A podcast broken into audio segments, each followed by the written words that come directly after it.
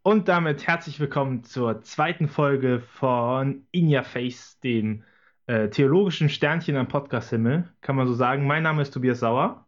Und ich bin Fabian Meißenhölder, hallo.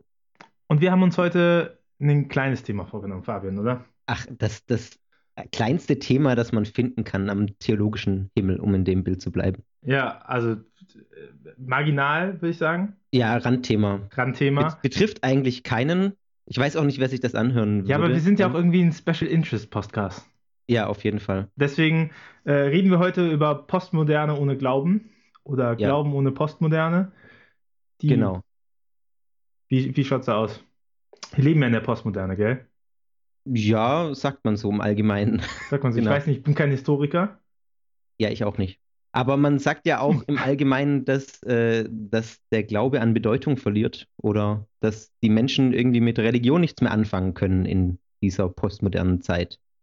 Ja, und klassische These ist ja auch, je weiter der Fortschritt geht, desto geringer fällt der Glauben. Genau, das ist ja die, die klassische Säkularisierungsthese von Max Weber, glaube ich, auf, auf den geht das zurück, der ähm, gesagt hat, je fortschrittlicher die Welt wird, je mehr die Wissenschaft erklärt, desto weniger brauchen die Leute Religion oder desto mehr wird die Welt entzaubert, hat er gesagt. Man könnte ja meinen, dass er recht hat. Also Kirchenaustritte steigen ja. Ja. Wenn, wenn wir die Bischöfe hören, die sprechen oft von einem Glaubensverlust und äh, einem Unverständnis gegenüber der Kirche. Also könnte man ja meinen, gell? Ja, also wenn man auf, auf den ersten Blick, äh, das ist ja auch das, also begegnet mir in Gesprächen immer wieder genau diese, dieser Gedanke, dass äh, eben das so stimmt und die Menschen mit Religion nichts mehr anfangen können.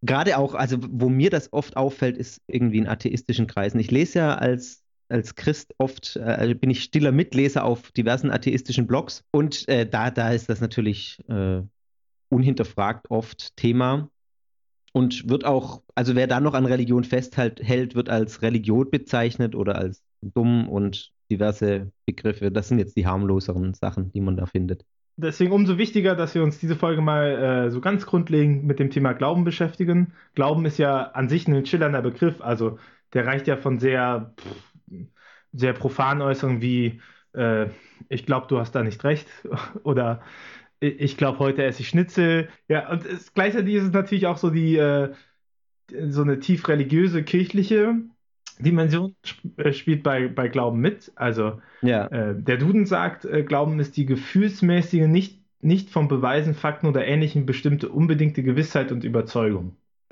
So die Duden-Sache. Ja, stimmst du dem Duden dazu? Ja. Das schauen wir jetzt mal, ne? Wenn wir uns dem Thema Glauben nähern, ist, glaube ich, äh, ist, glaube ich, die allgemeine Religionsdefinition von äh, Paul Tillich, dem protestantischen, so, ich, ich würdige deine Sekte. Ja, die, Dankeschön, Dankeschön. Dem, äh, es ist ja schon bezeichnet, dass ihr als Katholiken für den Religionsbegriff Begriff auf einen Protestanten zurückgreifen müsst, um da vernünftig mit umzugehen. Oh, frag mal die, frag mal die Exegesen, wie, wie oft sie auf Protestanten zurückgreifen. Tatsächlich? Mhm, katholische Exegese äh, ist, ist stark... Oh.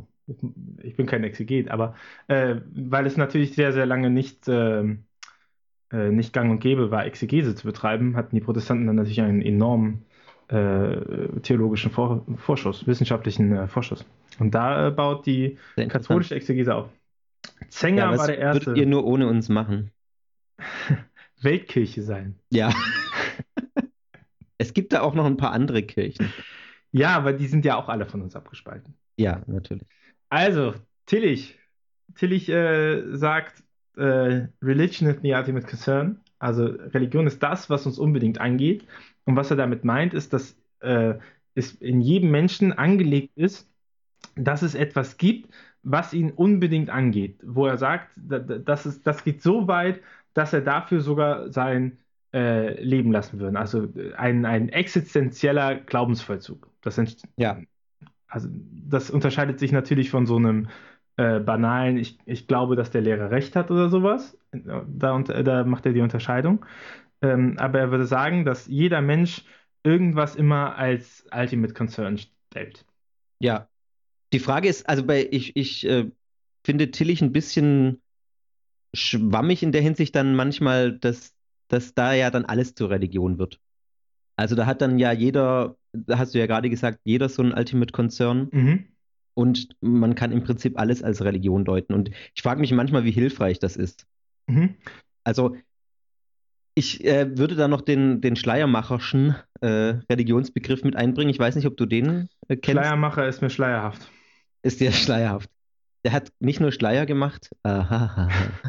Nein, der hat auch ähm, Religion als, ähm, als Gefühl der schlechthinigen Abhängigkeit bezeichnet.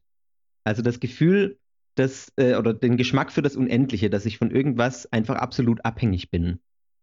Das finde ich auch ganz für mich ganz hilfreich, muss ich sagen, weil, weil es eben auf dieser Gefühlsebene erstmal ist und diese, diesen Geschmack fürs Unendliche, also dies, dieses Gefühl, dass ich eben nicht alleine alles leisten kann, sondern dass ich irgend, von irgendwas Höherem abhängig bin. Das äh, leuchtet mir in vielen Dingen ein und das bringt vor allem auch direkt diese transzendente Ebene mit rein, die ich für den Religionsbegriff eigentlich schon auch wichtig finde. Genau, aber wir sind ja jetzt beim Glaubensbegriff. Du hast auch mit dem Religionsbegriff angefangen. Ich habe mit dem Religionsbegriff angefangen. Aber man muss ja noch mal, man, man muss ja auch schon nochmal differenzieren verwirren. Zwischen Religion und Glauben. Genau, ja. Ja. Da müssen wir jetzt alles ran. Denn äh, aber wie lange haben wir? zwanzig Minuten? zehn Minuten schaffen wir das. Ich glaube, ja. der, der, ähm, was, was Tillich halt sagt mit diesem Begriff, er sagt ja auch, wenn man etwas Endliches als, anstelle des Unbedingten äh, hinstellt, dann führt das nur zur unendlichen Enttäuschung. Ne? Also ja. Wenn ich was Weltliches nehme, Ähm, aber was er halt aufzeigt, ist, dass jeder Mensch das Potenzial hat, Transzendentes zu erkennen. Ja. Denn jetzt, wenn wir auch wieder in atheistischen Gefilden herumlungern äh, und wenn wir uns angucken, wie vor allem die katholische Kirche lange Zeit gedacht hat, ne, extra Ecclesia nulla salus, also außerhalb der Kirche kein Heil, dann ist natürlich ein, äh, ein Religionsbegriff, so eine Formaldefinition, wie sie Tillich aufstellt, ähm, aufreißend. Ne? Wenn er sagt, äh, ja. doch Glaube und die Grundstruktur des Glaubens ist jedem Menschen veranlagt und jeder Mensch äh, funktioniert nach gewissen, äh, funktioniert halt nach diesem, nach diesem Mehrsuchen in seinem Leben, äh, dann ist das natürlich schon gut, also gut im Sinne von, dass man halt dann nicht mehr sagen kann, hey, es gibt halt die religiös Begabten und die religiös Unbegabten. Aber würdest du nicht sagen, dass da manche mehr dafür empfänglich sind und andere dafür nicht so empfänglich sind? Also ich würde, ich stimme da grundsätzlich schon zu, dass, dass jeder so ein Gespür dafür hat auch oder jeder dafür ähm, diese Veranlagung hat und dass gerade diese Veranlagung auch, man könnte sagen, vielleicht eine menschliche Grundkonstante ist. Und wenn man die negiert oder verweigert, wie es ja auch von Atheisten à la Dawkins und so äh, verlangt wird, die Ausmerzung der Religion, dass man, dass das eigentlich eine zutiefst inhumane Sicht ist, weil eben dies genau das, was du gerade beschrieben hast, zu dem Menschsein dazugehört. Und aber ich glaube, dass trotzdem dann nochmal ein Unterschied ist, wie empfänglich Menschen für solche Fragen auch sind oder für solche Äh, Gefühle. Da werden wir, werden wir gleich nochmal drauf kommen, glaube ich. Ich würde das ein bisschen schieben. Äh, die Frage halt nach dem äh, vom Nichtglauben zum Glauben, also geht das? Ja. Wir haben natürlich jetzt auch ein großes Problem, ne? Das haben wir ja schon bei Frauen in der Kirche angedeutet. Wir sind ja jetzt zwei Gläubige. Natürlich ja. Ne, ist halt blöd. Äh, in dem Sinne, dass ich glaube, wenn man ich glaube, gerade weil, weil Glaube und spirituelle, spirituelle Identität äh, einen sehr persönliches Thema ist, darüber sind wir uns ja einig, mhm. ist es halt auch sehr schnell sehr emotional. Also wenn ich sage, jeder Mensch hat die Möglichkeit zu glauben und es gibt äh, Begabte und Nichtbegabte innerhalb der Glaube, also das würde ich nicht sagen, aber äh, es gibt halt Leute, die, ähm, die da mehr einen Zugang finden oder weniger einen Zugang, dann überstülpt man natürlich auch die Leute, die zum Beispiel gerne einen Zugang hätten, aber es nicht können. Ja. Oder äh, die, die ähm, prinzipiell dem abgeneigt sind. Da müssten wir uns nochmal einen Atheisten einladen. Kennen ja keine. Kenn ich kann ja mal in so einen atheistischen Blog reinposten. Aber wie wir vorbeigucken wollen. Ja. Ah, ja, ich weiß ja. Nicht so recht. Aber zu dieser Sinnfrage, Rahner, Karl Rahner sagt, dass gerade diese Frage nach dem Sinn und nach dem Mehr, das ist, was den Menschen vom Tier unterscheidet. Und dass das Perfide daran ist, dass wenn diese Sinnfrage nicht mehr gestellt wird, der Mensch gar nicht merkt, dass er zum Tier wird. Moment. Also, dass gerade die Fragen nach dem, wer sind wir, wo sind wir, nach dem Transzendenten ja. in der Welt, dass das gerade das ist, was den Menschen unterscheidet. Ja, das habe ich verstanden, aber den, den zweiten Teil habe ich nicht ganz verstanden. Und dass, wenn der Mensch halt aufhört, diese Frage sich zu stellen, er selber auch gar nicht mehr merkt, dass er sich nicht mehr unterscheidet, weil er gerade eben nicht mehr den Transzendenten ah, okay. tut, weil er ja. nicht mehr nachguckt. Okay. Und Rahner sagt auch, es ist unabhängig davon, wie man das beantwortet. Es geht nur, dass du es machst. Also es geht darum, dass du äh, dich fragst, ob es was Transzendentes gibt oder nicht. Ja. Als, als, äh, als Menschheit. Ähm, genau, das ich glaube, das ist schon nochmal auch wichtig, Äh, festzustellen, auch wenn man gerade, wir sind ja jetzt sehr an der atheistischen Front unterwegs, ne? Aber gerade wenn man auch sagt, äh, Glaube ist unnötig oder wir brauchen das nicht, der wird abgelöst vom Fortschritt, äh, glaube ich, nee, nee, Glaube wird nicht abgelöst vom Fortschritt. Glaube ist eine Grundkonstante des Menschen, ja. dass der Mensch an etwas glauben will und ausgerichtet ist, dass der Mensch etwas glaubt. Genau, das habe ich ja, das ist ja das, was ich auch gerade gemeint habe. Und äh, deswegen funktionieren auch so Ansätze, wie, wie Marx das ja versucht hat mit Opium fürs Volk, und das wird alles sich auflösen, wenn wir hier eine perfekte sozialistische Gesellschaft haben und die Grundbedürfnisse des Menschen erfüllt sind, dann fällt die Religion sozusagen automatisch weg. Das äh, funktioniert deswegen auch nicht, weil es eben zum Menschsein dazugehört, sich diese Fragen zu stellen und äh, dass man nicht einfach abstellen kann. Und ich finde es auch, also um das nochmal auf eine andere Ebene auch zu bringen, ich finde, es ist auch nicht nur theoretisch, wie wir jetzt gerade reden, so, sondern es ist auch empirisch einfach nicht haltbar. Also die Säkularisierungsthese ist empirisch, finde ich, nicht haltbar. Die ist nur haltbar, wenn man Kirchlichkeit und Religiosität zusammen, oder wenn man das so un- untrennbar denkt. Sobald man irgendwie einen anderen Religionsbegriff hat, wie, wie jetzt den von Tillich oder auch den von Schleiermacher, dann ist die Säkularisierungsthese nicht mehr haltbar, und man kann beobachten, dass sich diese, diese Sinnsuche in ganz, ganz unterschiedlichen Bereichen äußert und eben nicht nur in der Kirche. Also was passiert ist, dass eben diese Religiosität aus der Kirche auch ausgewandert ist. Deswegen verlieren auch die Kirchen an Mitgliedern, und deswegen äh, denken auch die, die das gleichsetzen, dass die Religiosität an Bedeutung verliert. Aber, also ich habe ja diesen Blog noch, Theopop, da geht es ja genau darum, Religion und Popkultur. Und wenn man sich da mal genau in die Popkultur äh, bestimmte Dinge anguckt, dann sieht man, wie aufgeladen die sind mit religiösen Motiven, gerade mit diesen Sinnfragen auch. Und äh, genau, also dass das einfach ein Thema ist. Wenn ich jetzt aber gemein wäre, dann würde ich sagen, das ist ja auch irgendwie, ne, da, da sucht man ja dann auch. Ne? Ja, klar, man, man liest da immer auch was rein, aber ich glaube, dass man, dass das, dass man sich das zu einfach macht, wenn man sagt, ja, das kann man ja da überall reinlesen. Du hast jetzt eine steile These in den Raum geworfen, der ich nicht abgeneigt bin, dass Glaube und Kirchlichkeit getrennt ist. Ja, das ist, finde ich, auf jeden Fall so. Und, und wie stehen die zueinander? Naja, äh, da müssten wir jetzt drüber reden, was Kirche ist und was, äh, was Glaube ist. Also ich, ich mache es mal kurz, weil ich verstehe unter Kirche äh, die Gemeinschaft aller Glaubenden. Das ist mein Kirchenbegriff sozusagen, und zwar äh, weltweit. Und diese Gemeinschaft aller Glaubenden, die äußert sich in unterschiedlichen Konfessionen, deswegen ist für mich auch die katholische Kirche genauso Kirche wie die orthodoxe Kirche oder irgendwelche lokalen Kirchen in, ähm, in Indonesien zum Beispiel, oder keine Ahnung. Also egal, völlig egal, wo auf der Welt ähm, Gemeinschaft der Glaubenden ist für mich Kirche. Ich äh, mach mal ein bisschen den Anwalt des Bösen, gell? Also kann man überhaupt alleine glauben?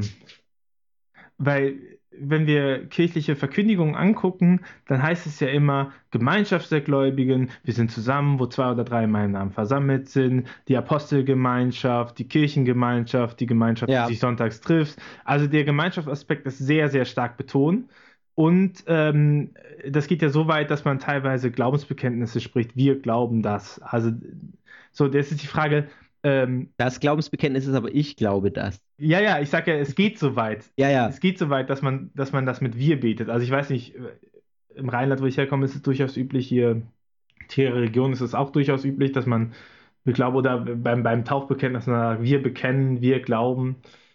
Ja. Ja, stimmt, so wird es eingeleitet auch in der, in der Kirche dann ja, das gemeinsame Glaubensbekenntnis.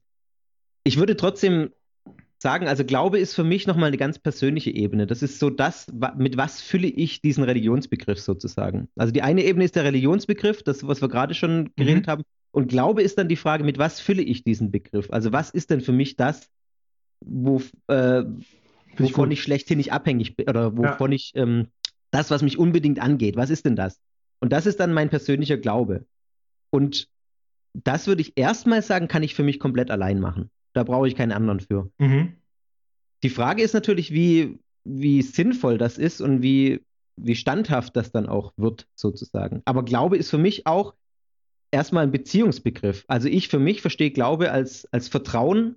Das ist eine ganz platte äh, oder eine ganz verbreitete Definition, die ich aber extrem gut finde, weil Vertrauen ein Beziehungsbegriff ist. Er braucht ein Gegenüber erstmal. Also ich kann nicht, ich kann nicht einfach nur vertrauen. Ich muss auf irgendwas vertrauen. Oder ich muss jemandem vertrauen. Es braucht ein Gegenüber und deswegen finde ich diesen Begriff auch äh, so, so gut. Und dann würde ich auch sagen, dann glaube ich nicht alleine, denn dann glaube ich ja mit Gott oder an Gott sozusagen, bin in dieser, in diesem Beziehungsgeschehen schon mit drin. Also dieses Alleine gibt es für mich in der Form vielleicht gar nicht. Das ist jetzt ein bisschen nicht ganz zu Ende gedacht, aber äh, ja. Wir, wir reden ja hier einfach. Ja, ich habe, meine Magisterarbeit trägt ja das, das schöne Titel Der persönliche Glaube als Chance für eine Evangelisierung. Ja, dann, ähm, bist, dann, dann drängst du mich hier in die Enge und äh, weißt in die, Enge. die ganze Zeit schon die Antwort. Nee, ich weiß nicht die Antwort, das wäre ja, das wäre ja zu katholisch. Aber ähm, also die, die These, die ich aufstelle da drin ist, aufgrund der, der Studienlagen, vor allen Dingen äh, beziehe ich mich da auf die Empirika-Studie zur Spiritualität bei Jugendlichen In, für, für die Landeskirche Westfalen. Wer äh, kennt die Ergebnisse nicht? Wer kennt sie nicht, aber sie sind als P D F abrufbar. War die einzige äh, Studie, die ich finden konnte, die, wo ich nicht in die Bib für musste. Ähm, der Tobias Faix äh, ste- steht unter anderem dahinter. Äh, okay, den kenne ich, ja. Professor für praktische Theologie an der C V J M Universität Kassel, glaube ich. Der arme Kassel. Naja, ähm, und also was, was ich aufmache, ist, dass ich sage, Glaube hat zwei verschiedene Dimensionen. Und zwar einmal eine immanente Dimension und einmal eine transzendente Dimension. Die transzendente Dimension ist halt genau dieses Beziehungsgeschehen, also diese Verbindung mit dem Transzendenten, die dann als Beilage auch noch die ekklesiologische, also die Kirchendimension hat, dass man die, die Gemeinschaft, dass man sich zum Beispiel, ähm, weil man sich zu einer bestimmten Transzendenz bekennt, man automatisch in, eine, in ein Gemeinschaftsnetzwerk reinfällt. Also wenn ich mich zu einem katholischen oder zu einem christlichen Gottesbild bekenne, falle ich in die Gemeinschaft der Christen oder der Katholiken rein und habe dann gewisse Rituale, die ich halt für mich annehme, aber weil ich die Beziehung mit dem Transzendenten eingegangen bin. Nicht mhm. andersrum. Ähm, und die immanente Dimension, äh, das ist das persönliche Weltbild, das ist das, was äh, ne, die Ultimate Concern, also die, diese Grundstruktur, die der Mensch hat, äh, den er rein immanent auch füllen kann. Also er kann das, er kann ja den, das, was einem unbedingt angeht, auch immer ähm, füllen mit etwas Endlichem. Und Klar, das kann immer, ja, das kann immer. Ich sage, dass, ja. dass der immanente Glaube ohne transzendenten Glauben auskommen kann, weil der Mensch immer zuerst seine Umwelt, dann sich selbst, dann das Meer entdeckt. Also wenn wir davon ausgehen, dass der Mensch von Anfang an glauben kann, dann müssen wir davon ausgehen, dass er zuerst immer nur immanent, also immer nur die Weltsicht hat. Und das Transzendente auf dem Immanenten immer Aussicht. Also, mhm. äh, und während aber das, es gibt keinen transzendenten Glauben ohne einen immanenten Glauben. Es, es geht nicht, dass man äh, eine Beziehung zu einer Transzendenz hat und einem fehlt die Weltsicht. Einem fehlt die, die Art und Weise, wie man sich zur Welt positioniert. Und so in dem katholischen Bild, also katholisch heißt es ja immer, der Glaube ist die Antwort des Menschen auf den Ruf Gottes. Und ich, also Gott ruft den Menschen immer zu jeder Zeit und der Mensch antwortet ab einem Punkt. Ja. Und ich würde hingehen und sagen, ja, und in dieser Antwort ist immer auch seine Situation verankert. Also auch Tillich. Aber also er antwortet immer mit seinem Gepäck. Er sagt nicht, hier bin ich, sondern hier bin ich und das geht mich an. Hier bin ja. ich und das nehme ich mit. Das ist mein Gepäck. Mhm. Da bin ich dabei. Finde ich, äh, finde ich auch total nachvollziehbar, weil man ja gar nicht anders kann als sein, äh, also das sagst du ja auch genau, man kann gar nicht anders als das, was einen äh, unbedingt angeht, auch damit hineinzunehmen. Also auch auf, der, auf dieser immanenten ähm, Ebene. Die kann man nicht abschalten, ja, das, das, das stimme ich dir zu. Und ich würde auch ganz radikal gegen, äh, gegen Leute sprechen, die, die halt sowas sagen, wie, dass man aufgrund von Ritualen alleine, ähm, ähm, jetzt sind wir langsam bei nicht glauben zu glauben, ne? Ich würde sagen, nur weil du Rituale und nur weil du eine Kirchlichkeit vollziehst, kommst du nicht zu einem Glauben. Ich glaube, Glaube ist konstitutiv für Kirchlichkeit ja. und nicht Kirchlichkeit konstitutiv für Glauben. Ja, auf jeden Fall. Und weil, ähm, da bin ich wieder bei Rahner, Rahner sagt, dass äh, alle Erkenntnis, die wir haben, immer eine sinnliche Erkenntnis ist. Du kannst, du, wie du die Welt wahrnimmst, nimmst du sie immer sinnlich wahr. Und ich glaube, wir sind uns ja soweit einig, mhm. dass wir eine Offenbarungsreligion haben. Wir haben ja, also selbst wenn man sagen, selbst wenn wir sagen, wir haben eine Schriftreligion, ja, selbst wenn man diesen Weg gehen möchte. Also ich bleibe bei Offenbarungsreligion, aber selbst dann nehme ich das ja sinnlich wahr. Ich habe ja keinen ja. objektiven Wahrnehmungsfilter. Ich kann ja nicht objektiv eine Offenbarung wahrnehmen, außer ich habe eine Vision. Ja. So, das würde ich jetzt mal äh, im Bereich der Frömmigkeit fassen. Ich will das nicht abwerten, aber ich würde sagen, empirisch ist das nicht so weit belegt, als dass wir uns da jetzt äh, die, die These damit zerstören müssen. Ähm, und deswegen, deswegen ist immer das Immanente vorhanden, weil du das Transzendente nie rein erkennen kannst. Du kannst Du, das geht nicht. Du kannst nicht Gott rein erkennen. Ja.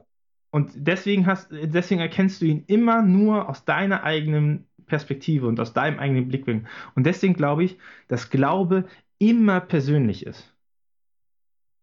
Richtig. Habe ich ja auch schon gesagt vorher. Das Glaube, das ist, was ich, äh, was, äh, was, womit ich diesen Religionsbegriff persönlich fülle, sozusagen. Ich würde Ich würde so weit gehen, dass ich sage, es gibt im Prinzip vier Schritte von, von Nicht-Glauben zu Glauben. Und wenn man... Dann schieß mal los. Hau ich mal direkt raus. Hau mal direkt raus. Ich glaube, das erste bisschen, ist... Ein bisschen pöbelig, bitte. Bisschen pöbelig. Das erste ist Vertrauen schaffen. Also, ja. wenn wir uns angucken, äh, wie, wie man über Glauben im Moment redet und wie herablassend oft Leute über den Glauben anderer Menschen reden, weil es nicht ihr Glaube ist. Weil die Leute nicht dogmatisch an einen Gott glauben, wie es kirchliche Verkündigung vorsieht. Und dann werden sie abgewertet und gesagt, ja, ihr müsst ja doch, aber das ist doch nicht richtig. Und ihr macht doch Patchwork-Religion und ihr nehmt euch doch nur, was ihr braucht. Ne? Also ähm, das ist keine gute Basis, um Vertrauen zu schaffen, sondern das Einzige, was man damit macht, ist, äh, den Glauben der Menschen ins Private hineinzudrücken. Ne? Also kümmere dich nicht drum, äh, weil solange du nicht richtig glaubst, richtig, so wie wir glauben, ist das Quatsch. So, also ich glaube, das Erste ist Vertrauen schaffen, also dass die Menschen das Vertrauen darauf haben, dass die andere Person ihren Glauben ernst nimmt. Und da sind wir halt bei dem Glauben, ja. ne? Also so wie man die Religion füllt. Und dann, glaube ich, ist der zweite Schritt, dass man Transzendenzbewusstsein stimulieren muss. Also dass man hingehen muss und den Leuten äh, Räume, Möglichkeiten gibt, wo Oder, oder Aktionen oder ähm, Texte, Predigten, audiovisuelles Zeug, alles, wo die Leute die Möglichkeit haben, etwas Transzendentes zu erahnen, wo sie, wo sie ein Bewusstsein wieder dafür entwickeln können, dass es was Transzendentes gibt und das auch noch wirklich diffus. Also da muss, da muss noch keiner mit der Dogmatikkeule kommen. Ich finde, das ist da total unangebracht. Warum? Ich glaube, die Sprachfähigkeit ist erstmal das ja. Wichtige wieder. Und dann wäre halt der, dann wäre halt die Disclosure-Erfahrung, dass man halt Transzendenzerfahrungen macht. Das ist etwas, wo äh, wir keinen Einfluss drauf haben. Mhm. Ob da jetzt jemand eine Transzendenzerfahrung macht oder nicht. Und ich glaube, dann spiegelt sich das Glaubensleben, spiegelt sich ab zwischen Transzendenzerfahrungen machen und Transzendenzbeziehungen reflektieren. Und das geht immer im Glauben und Zweifel. Ne? Rituale finden, man macht Erfahrungen, man reflektiert sie, man reflektiert die Beziehung, man zweifelt daran, man kommt wieder zurück, man macht Erfahrungen, dass das im Glaubensleben ist. Und ich glaube, an diesem Punkt kann Katechetik ansetzen, an diesem Punkt kann Glaubenswissensvermittlung ansetzen. Und ich glaube, alles, was davor ist, ist totaler Schwachsinn. Also wenn man davor ankommt und versucht, ähm, die Leute, die unsprachfähig sind, ihren eigenen Glauben, ihren eigenen Gefühlen gegenüber, und dann geht man hin und sagt, so glaubst du und so hast du zu glauben und das sind die Regeln, da muss man sich ja nicht wundern, dass die Leute sagen, leckt mich, ganz schön heftig, am Hintern. Ja. Ich hau das ab. Heißt, Das heißt, du würdest auch sagen, solche Evangelisationsveranstaltungen, wie man sie ja Land auf Land ab findet, zumindest in dem evangelikalen Umfeld oder auch, also ja, die sind scheiße? Ja. Oder bringen nichts? Ich würde sagen, die, die, das Einzige, was sie machen, ist halt so, so ein gruppendynamisches Gefühl untereinander stärken. Ich glaube, die haben kaum Strahlkraft. Sorry. Also das, da gehen Leute hin, die sowieso Bock drauf hatten, dahin zu gehen. Und das, also wir müssen, wir müssen ja nicht anderen Konfessionen Gläubige abwerben. Also dafür gibt es genügend Wege. Och. Euch schon. Ihr habt aber auch nicht mehr so viele. Aber ja, aber, aber ihr. Wir sind Weltkirche. Ja, weltweit gesehen haben wir, haben wir Protestanten auch ein paar mehr. Ja, aber die verstehen sich nicht untereinander. Ja. Das ist bei uns das ganz anders. Sein. Ja. Das ist bei uns ganz anders.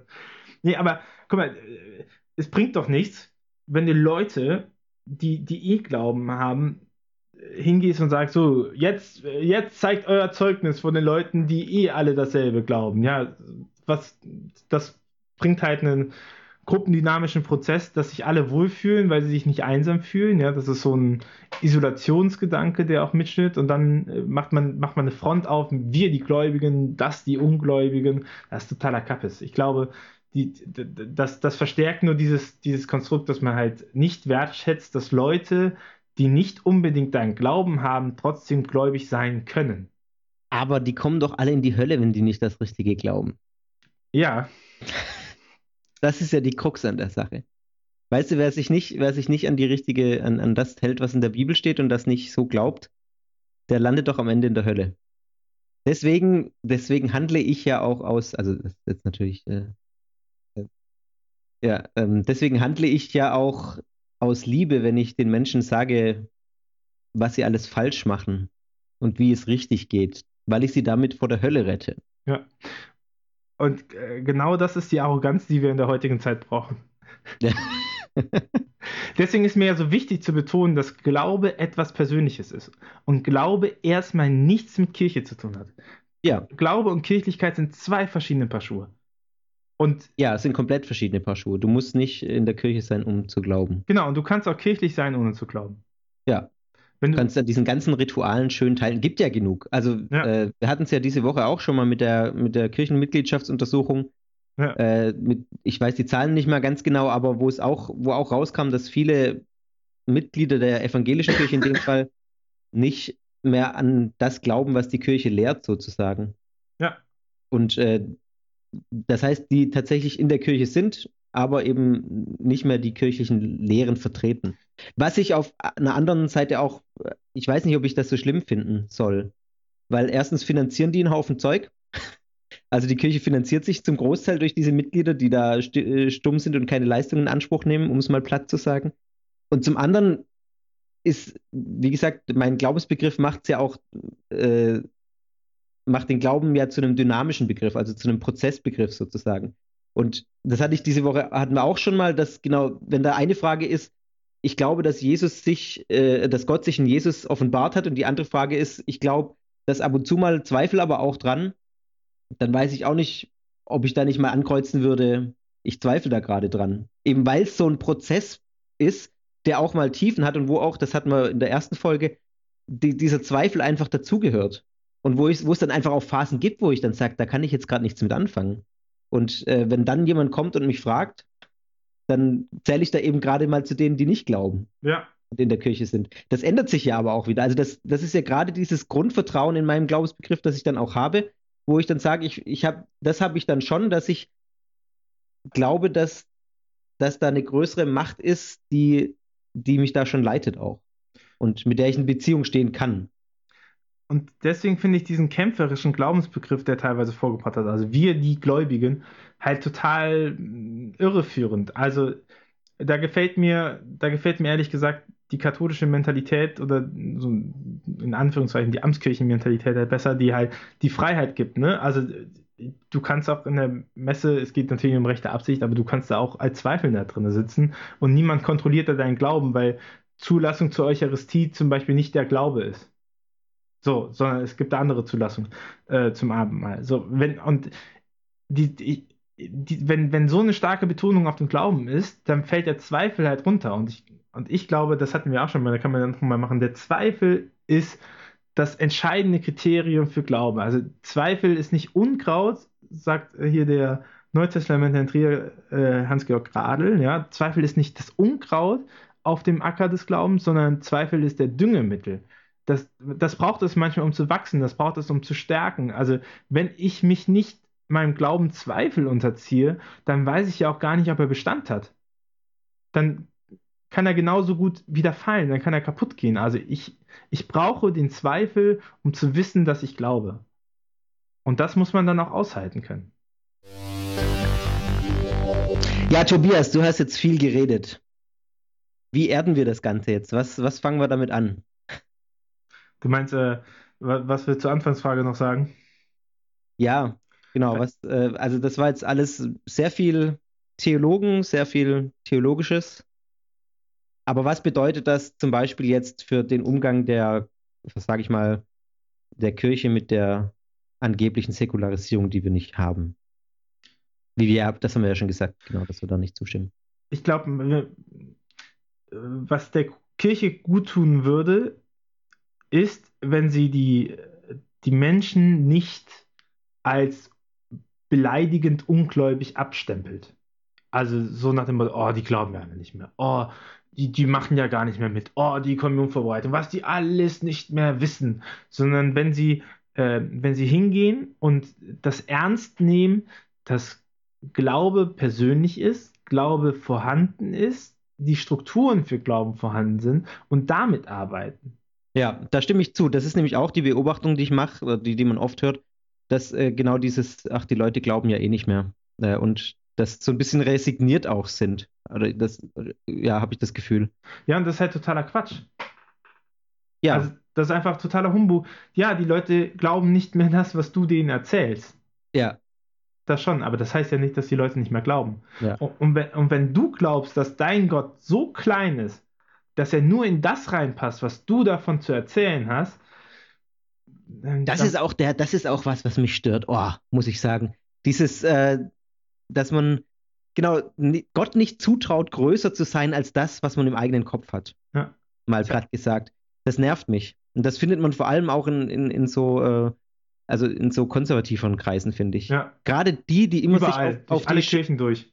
Ja, die, die sich immer auf die Schrift berufen oder keine Ahnung was, wo ich dann sage, also da würde ich dir auch zustimmen, dass wir sind eine Offenbarungsreligion und keine Schriftreligion. Gott offenbart sich auch in der Schrift, aber eben nicht nur in der Schrift. Und da dann irgendwie zu sagen, nur das, was, äh, was man da findet, ist Gott und alles andere ist Scheiße, das finde ich so eine verbohrte Sicht, damit kann ich überhaupt nichts anfangen. Ja, und selbst wenn man, selbst wenn man es als Schriftreligion sehen würde, dann zeigt sich innerhalb der Bibel so viele Perspektiven von Gott. Gott als Mutter, Gott als Vater, Gott als Richter, Gott als Krieger, Gott als Heiler, äh, es Gottes Sohn. Es gibt nicht Sohn. Das eine Gottesbild genau. In der Bibel. Es ja. gibt kein einheitliches Gottesbild in der Bibel und das ist... Äh, Ja, oder keine einheitliche Vorstellung, die von Gott kommuniziert wird. Wenn man sich die ganzen Bücher anguckt, die man in der Bibel findet, Markus denkt ganz anders über Jesus als, äh, als zum Beispiel Johannes. Ja. Also das sind ganz unterschiedliche Christologien, die man da findet und deswegen, schon allein aus der Sicht finde ich das schwierig. Ja, und dann halt hinzugehen und ich finde das auch wirklich arrogant den Menschen gegenüber. Also das hat ja nichts mit Zeitgeist hinterherhechen oder sowas zu tun, sondern das hat einfach mit einem Stellenwert gegenüber Menschen zu tun. Und wenn ich den Menschen nicht ja. anerkenne mit dem, was er glaubt, dann bin ich ein riesiges Arschloch dem gegenüber. Ja. Also wir wollten ja sowieso mal eine Sendung zu Demut machen. Zu Demut. ja, wir hatten auch schon den ersten Bewerber dafür. Ja, ja. ja. Demut. Ist nicht so meins. Nee, ist nicht so deins. Und ich muss, ich muss da jetzt noch äh, Äh, noch was sagen an der Stelle. Ich, ich finde ja unseren Pod, das passt jetzt überhaupt nicht rein, aber wir sind jetzt eh gegen Ende. Wir, ich finde ja den, den, äh, den Podcast-Titel In Your Face, der kommt von dir, muss ich an dieser Stelle sagen. Und den finde ich so geil. Das ist der beste äh, Titel für einen christlichen Podcast, den man sich ausdenken muss, um mal dein Ego ein bisschen zu streicheln. Dankeschön, Dankeschön. Und ich finde, wir sollten als Untertitel im Angesicht Gottes. In Your Face, Gott. Im Angesicht Gottes. Ja. Yeah. Das ist, das ist ja auch das typische mystische Motiv. Ja, genau. Angesicht Gottes finden. Ei, Fabian, wir sind, wir sind zu Ende. Wir sind zu Ende. Wir ja. sind zu Ende. Wir sind so wir, am Ende. Wir kommen beim nächsten Mal, äh, kommt Jacqueline Straub. live zugeschaltet yeah. aus der Schweiz. Ah, cool. Äh, würde gerne katholische Priesterin werden. Ich sag mal, da haben wir es auf jeden Fall einfacher mit unseren Berufsvorstellungen. Ja, durchaus. Ähm, aber taffe Frau, und äh, darum geht es auch, also weniger um jetzt Priesterin werden, sondern wir ein bisschen mehr darüber reden, äh, Frauen. Aber schon auch um Priesterin werden, also darum kommt sie nicht drum herum. Da kommt sie nicht drum herum. Ja. Aber vor allen Dingen auch die, den Stellenwert von Frauen in der Kirche würde ich ganz gerne mal beurteilen, denn ich, ne, man kennt es ja, der, äh, der Autofahrer, der drängelt und sagt, ich habe noch nie einen Drängler gesehen auf der Autobahn. Man ist ja auch befangen, ne, als Mann in der Kirche. Ja. Gender, da können wir auch Gender mal. Das, so, ja. Wahrscheinlich sind wir einfach zu gender-mainstreamig an der Stelle. Ja. Linksgrün versiffte Gender-Mainstreamer. So, damit verabschieden wir uns beim linksgrün versifften Theologen-Podcast mit dem äh, äh, blasphemischen Namen In Your Face, im Angesicht Gottes. In diesem Sinne. In diesem Sinne. Bis, bis zum nächsten Mal. Mal. Ja. Tschüss. Ciao.